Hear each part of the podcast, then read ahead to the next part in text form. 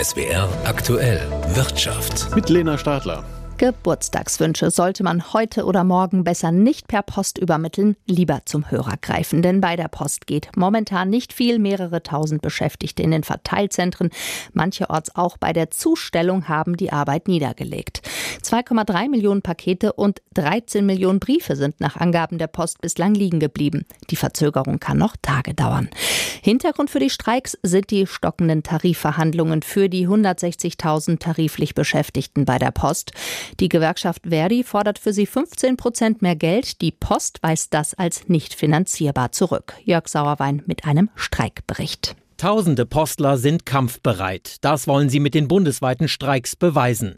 Nur ein paar Kilometer von der Bonner Konzernzentrale entfernt treffen sich viele von ihnen in einem Streikcafé und diskutieren über die Forderung der Gewerkschaft Verdi.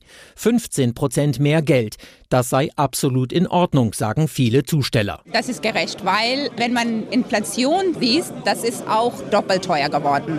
Essen, Lebensmittel und andere Sachen. Ich denke, das ist gerecht. Ich finde auch, dass das absolut machbar ist, weil der Konzern halt wirklich sehr, sehr viel Gewinn gemacht hat und wir, die Briefträger und die Paketboten, sind nun mal die Leute in den Betrieb, die halt das Geld reinbringen. Und ich finde, wir haben auch einen Teil vom Kuchen verdient und nicht nur die da ganz oben. Wir hier unten und die da oben. Das ist häufiger von den Postmitarbeitern zu hören. Sie fühlen sich nicht verstanden, wenn es schon im Vorfeld der Verhandlungen unter anderem von Postsprecher Dirk Klasen hieß: Wir glauben, dass die fünfzehn Prozent einfach mit der Realität wenig zu tun haben. Die Argumente des Konzerns, dass zum Beispiel der Großteil des Gewinns nicht in Deutschland erwirtschaftet werde und dass die Preise für Briefe und Pakete auch nicht einfach erhöht werden können, lassen die Mitarbeiter nicht gelten.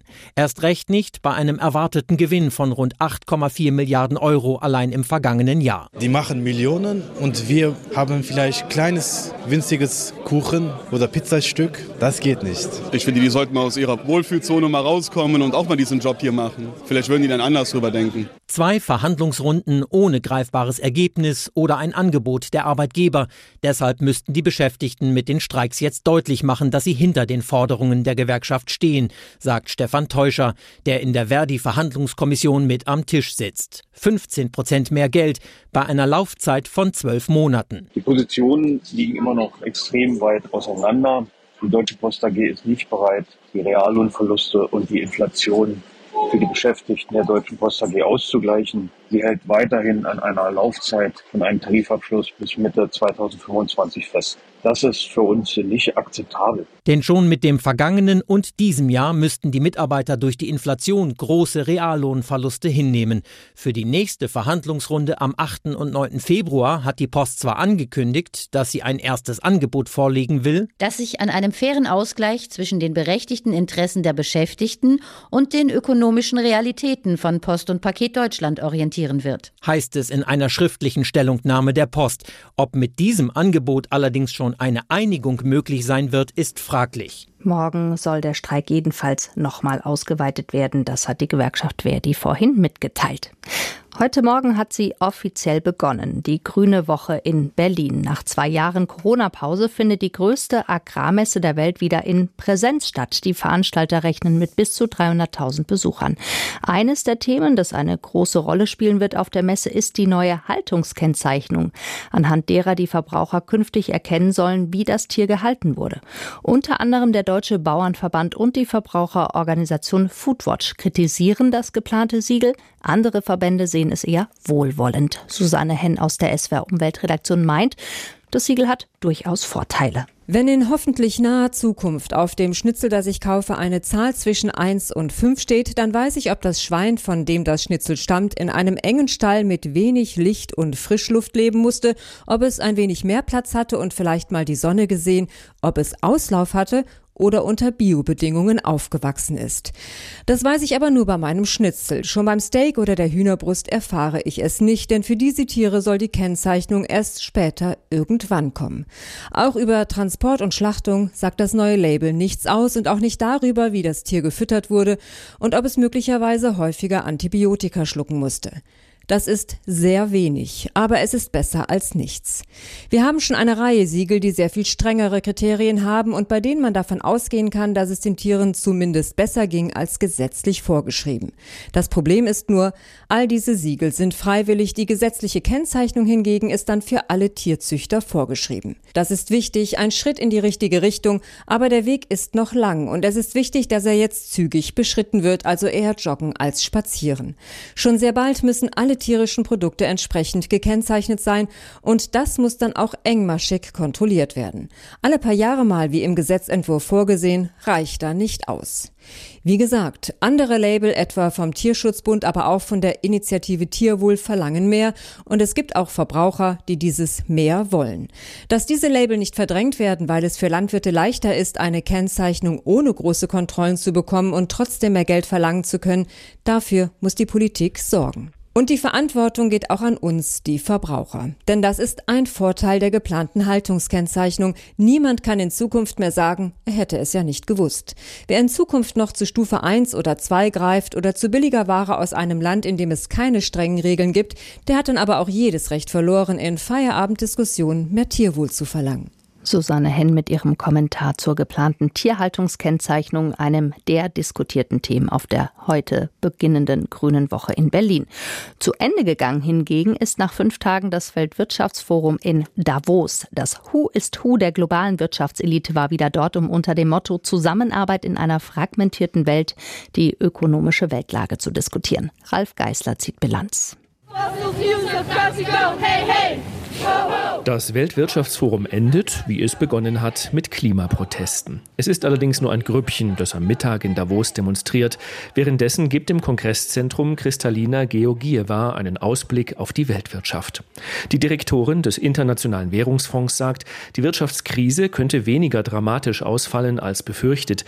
Dieses Jahr seien zwei Komma sieben Prozent Wachstum möglich, wenn alle an einem Strang zögen. If we are like an elephant in a china shop. Wenn wir aber wie ein Elefant im Porzellanladen den Handel zerstören, der unser Motor für jahrzehntelanges Wachstum war, dann kann uns das sieben Prozent der Wirtschaftsleistung kosten, sieben Billionen Dollar. sieben Trillion Dollars. Zusammenarbeit in einer fragmentierten Welt, lautete der Titel des diesjährigen Weltwirtschaftsforums. Allerdings klappt das Zusammenarbeiten selbst hier nicht immer. Die U S A haben zuletzt ein Gesetz vorgelegt, das grüne Technologien fördert. Es bevorzugt amerikanische Firmen. Bei E U-Kommissionspräsidentin Ursula von der Leyen kam das in Davos nicht gut an. Wir wollen Wettbewerb, aber wir wollen Wettbewerb über die Qualität und nicht über die Zuschüsse. Deshalb reden wir gerade mit unseren amerikanischen Freunden erstens zum Beispiel bei Elektromobilität, dass wir genauso fair behandelt werden wie zum Beispiel ihre Nachbarn Mexiko und Kanada. Von der Leyen kündigte in Davos ein eigenes Subventionspaket an. Mit einem Industrieplan solle Europa zum Weltmarktführer für saubere Technologien werden.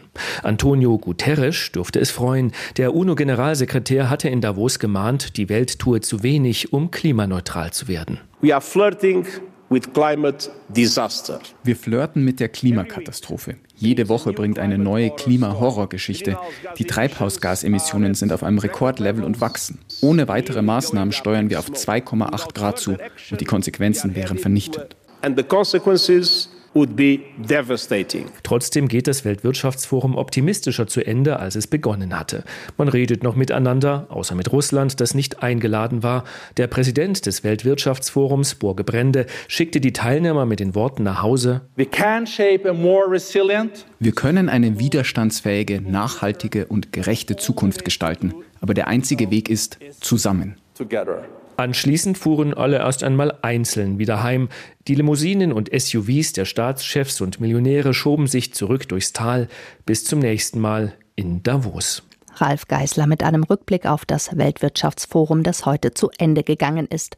Und wir blicken nochmal zurück, nämlich auf das Börsengeschehen heute und vergangene Woche. Seit Jahresbeginn kannte der DAX im Prinzip nur eine Richtung, die nach oben. Diese Woche ein Innehalten, vorerst zumindest. Die Sorgen vor einer Rezession hatten die Kurse sowohl in den U S A als auch hier am deutschen Aktienmarkt auf Talfahrt geschickt. Der DAX zum Ende der Woche wieder deutlich im Plus. Er beendet den Handel bei fünfzehntausenddreiunddreißig Punkten. Deutliche Kursschwankungen gibt es bei den Papieren von Siemens Energy.